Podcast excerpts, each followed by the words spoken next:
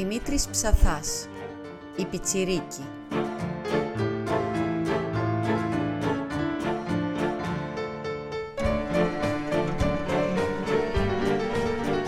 Γενάρης του σαράντα δύο. Σκελετωμένοι άνθρωποι γυρίζουν στους δρόμους. Νομίζεις πως το κρύο, η πείνα και ο φόβος αγωνίζονται ποιο από τα τρία αυτά κακά θα καταφέρει να γονατίσει μιαν ώρα αρχίτερα τον ανεδέστατο αυτόν λαό, που σε πείσμα κάθε λογικής εξακολουθεί να ζει και να υπάρχει. Και όχι μονάχα αυτό, παρά και να αστιεύεται. Ο πιτσιρίκος προπάντων έχει κέφι, γελά, φλιαρεί, πειράζει, κλείνει το μάτι και χαιρετά φασιστικά τους Ιταλούς, ξεροβύχει όταν περνάνε Γερμανοί, κορδώνεται και κάνει την περπατησιά τους. Ο φόβος του είναι πράγμα άγνωστο, το αστείο η ζωή του.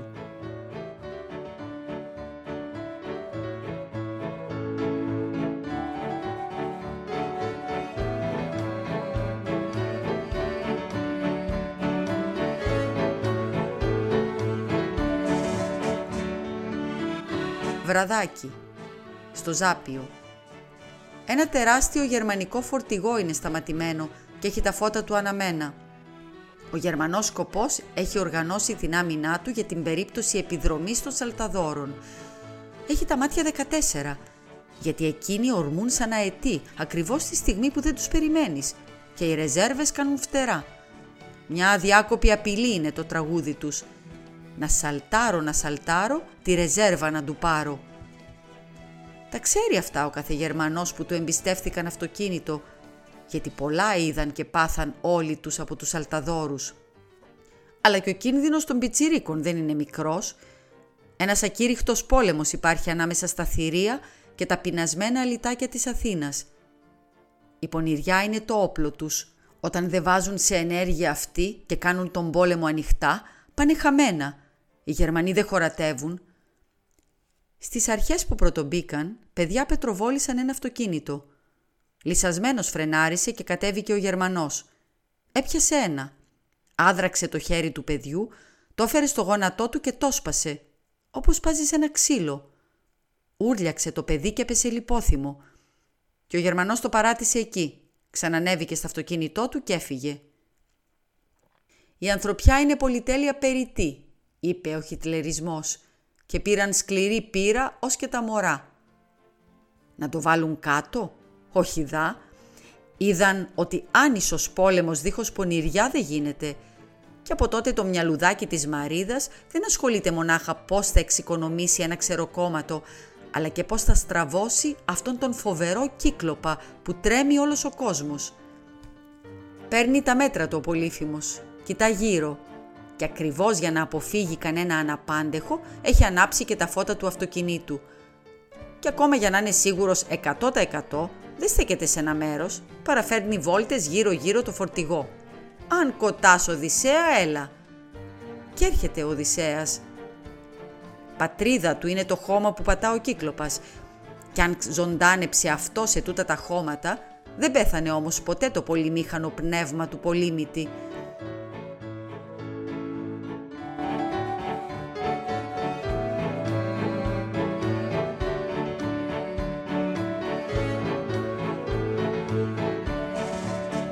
Μόνο που ο μυρικός ήρωας τούτη τη φορά είναι ένα παιδάκι δέκα χρόνων, πεινασμένο, κουρελίδικο, εύθυμο ωστόσο και παμπώνυρο. Κρατά ένα τσιγάρο και πλησιάζει στο παλιό φανάρι του αυτοκινήτου. Σταματά ο Γερμανός και το κοιτά. Τι θέλει να κάνει? Σκύβει ο μικρός να ανάψει το τσιγάρο του από το ηλεκτρικό. Και ο κύκλοπας απορεί. Τι κάνει? «Καμαράτ, ανάψει σιγαρέτ».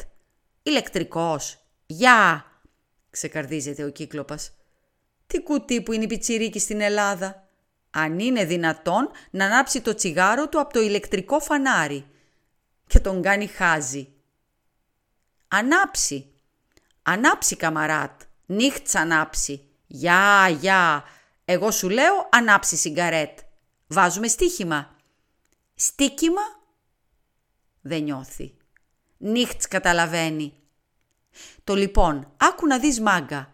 Αν εγώ νίξα να ψει το τσιγάρο από το φανάρι, εσύ εμένα καρπαζά. Κλαπ.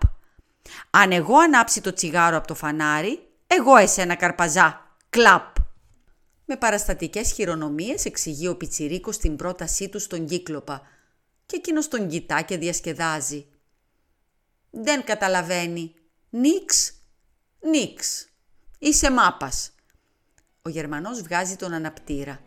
Τον ανάβει και δίνει φωτιά στον πιτσιρίκο. Αλλά ο πιτσιρίκος του κάνει χωρατά. Φου και σβήνει τον αναπτήρα. Γελά ο Κύκλοπας. Τι παιχνιδιάριδες που είναι οι πιτσιρίκοι στην Ελλάδα. Ξανανάβει τον αναπτήρα. Τον απλώνει. Πλησιάζει το μούτρο του ο πιτσιρίκος. Φέρνει κοντά το τσιγάρο του. Κάνει τάχα πως ανάβει. Ύστερα απότομα πάλι φου και ξανασβήνει τον αναπτήρα. Ξεκαρδίζεται ο Γερμανός. Κουτί και πεισματάριδες που είναι οι πιτσιρίκοι στην Ελλάδα. Ένας πελώριος Γερμανός νιώθει την απέραντη υπεροχή του απέναντι σε αυτό το μικροσκοπικό χαζόπραμα και καθώς το βλέπει να τραβάει πάλι στο φανάρι για να ανάψει, βρίσκει πως έχει δίκιο ο Χίτλερ να βραχνιάζει πως οι Γερμανοί είναι έξυπνος και περιούσιος λαός που προορίστηκε από τη θεία πρόνοια να καβαλήσει όλους τους λαούς που είναι κουτί. Αλλά το αστείο παρακρατά. Και ο μικρός ανάβει επιτέλους από τον αναπτήρα.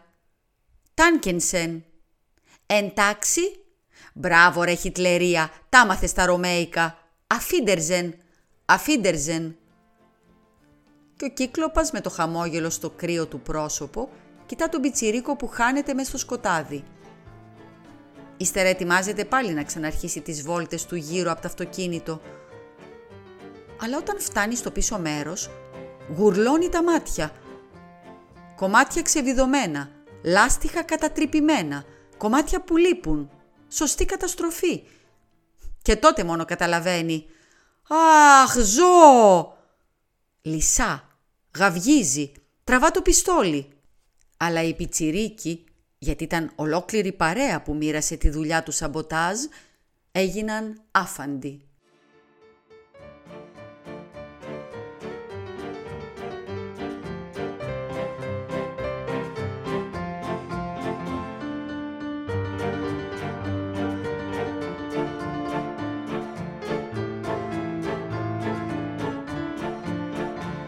Η Χριστίνα Μπράβου διάβασε το διήγημα του Δημήτρη Ψαθά «Οι πιτσιρίκοι». Ακούστηκε η μουσική από το τραγούδι του Λουκιανού Κυλαϊδόνη «Μικρός Ήρος».